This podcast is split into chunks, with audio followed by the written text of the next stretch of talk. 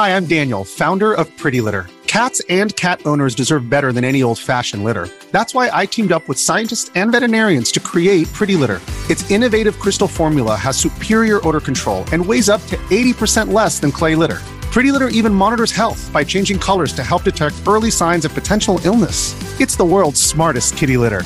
Go to prettylitter.com and use code SPOTIFY for 20% off your first order and a free cat toy. Terms and conditions apply. See site for details.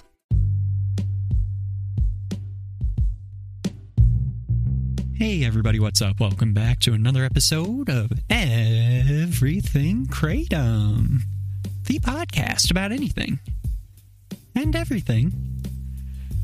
Kratom. Great to have you with us on this Monday morning. Hoping all is well with you out there today. In the past, I've talked about my favorite pastimes while on Kratom, and those included things like gaming, reading books, I think even Sudoku, etc., etc. Well, today I wanted to share a new one. I hadn't thought about this one before because, well, it's kind of new to me.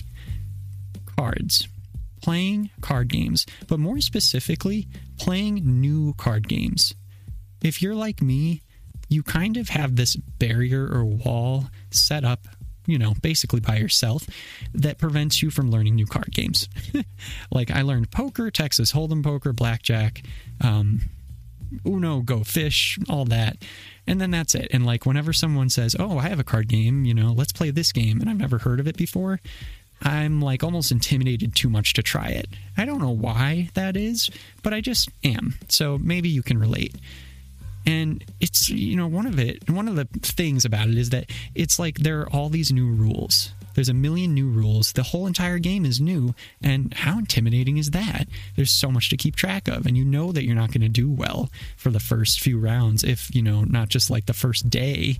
And so you're you're in for it you know? And everyone's like oh well we'll go slow so you can follow along or you know and i don't know. I don't like being in that situation but it happens.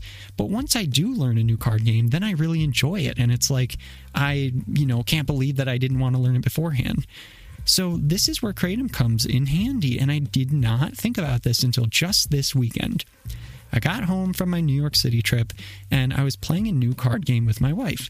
And it was a really silly, ridiculous type of card game. It has its own images and symbols on it. It's not even your normal deck of cards. But using Kratom actually helped me get into it. Like it made me want to learn the rules. It got me over that barrier that I set up for myself, and it actually made me want to get really good at this new game and learn all the rules and do it quickly and try and, you know, figure it out quick. But it made me also like accept the fact that I might not be good at this today and that still just have fun with it. I know that not everyone has an issue with this sort of thing, and it's specific and, you know, nerdy and oddly, you know, particular, but um, but I do, and and I found that Kratom really helps me. The types that I took this past weekend that helped me play this card game, which by the way, I won one round out of several, but I did win one towards the end. Um, the types of Kratom I took were white Borneo and green Borneo. I took two grams of white Borneo, one gram of green Borneo. And I think I just talked last week about how green Borneo isn't really my cup of tea on its own, but when I like combine it with other things, it's great, or it's at least a good supplemental type of kratom for me. And then white Borneo is kind of the same, but I get more of a kick out of it on its own too. Well, together the combination was awesome because it kind of had this leisurely sort of energy about it. It didn't make me feel like super, super motivated, like as if I was at work. But what it did do is give me this kind of like playful, uh, sort of feeling that uh, is combined with energy and an interest in the game. And it really was spot on. I wouldn't have changed a thing about it.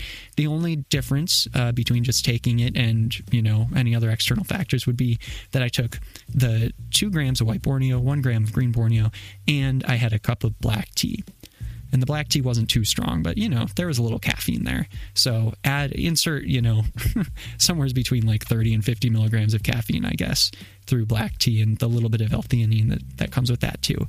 But the combination was great. The tea, awesome, as always.